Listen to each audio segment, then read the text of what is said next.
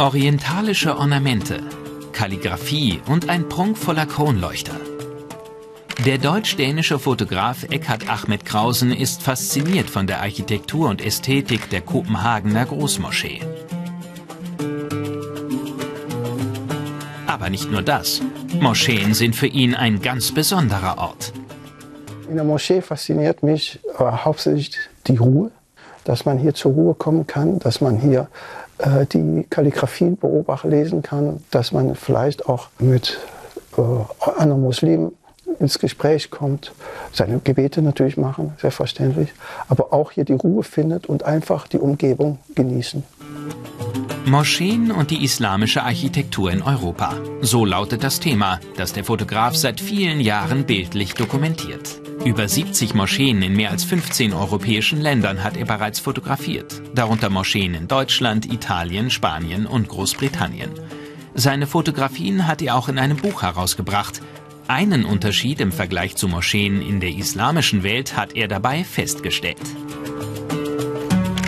Ich glaube, dass die Moscheen in, in Europa bescheidener sind und, und weniger Größe haben als, als die in, in den muslimischen Ländern. Gläubige Muslime beten fünfmal am Tag, Männer und Frauen getrennt voneinander.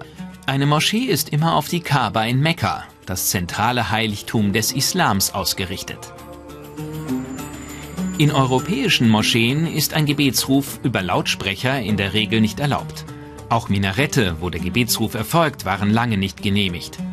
Doch die wachsende Zahl der Muslime in Europa hat dazu geführt, dass viele Moscheen mittlerweile auch von außen leicht zu erkennen sind. Neun moderne Moscheen hier in Dänemark, die haben die Erlaubnis, Minarette zu bauen. Und äh, das war nicht immer so. Früher, neunzehnhundertvierundsechzig, die erste Moschee, die außerhalb von äh, Kopenhagen liegt, da war das ausdrücklich noch verboten. Aber heute ist es doch, Gott sei Dank, äh, besser geworden. Eckart Ahmed Krausen ist in einer konservativen christlichen Familie im westdeutschen Aachen aufgewachsen. Ende der neunzehnhundertsiebziger Jahre verlässt er Deutschland und reist nach Asien und Afrika, wo er in Ägypten den islamischen Glauben kennenlernt. neunzehnhundertzweiundneunzig mit Ende dreißig konvertiert er zum Islam. Die Fotografie ist für ihn ein Mittel, sich mit seiner Identität als europäischer Moslem auseinanderzusetzen. Ich habe gemerkt, das ist eigentlich äh, das, was ich eigentlich suche, europäischer islamische Architektur. Das hat mir so gefallen, dass ich äh, mich direkt in diese Moscheen verliebt habe. Und das sind meine Moscheen.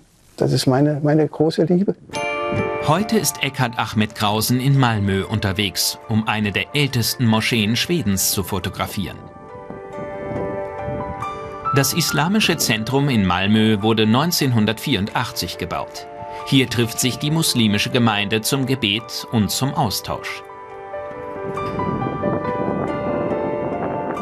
Eckart Ahmed Krausen hat die Moschee vor mehr als zwanzig Jahren schon einmal fotografiert. Als ich zum ersten Mal hier kam, um die Moschee zu fotografieren, das war neunzehnhundertneunundneunzig, da gab es diese Minarette noch nicht. Es gab nur das Gebetshaus und dieser Vorhof hier. Und dieser Vorhof ist ähm, eine typische Gestaltung einer, äh, einer Moschee, die es auch überall in den muslimischen Ländern äh, gibt, wo man äh, sich trifft und sich versammelt und dann später dann äh, in die Moschee geht um, äh, zum Gebet. Fotos von dieser und den vielen anderen Moscheen, die Eckart Ahmed Krausen über zwei Jahrzehnte fotografiert hat, wurden bereits in mehreren Ausstellungen gezeigt.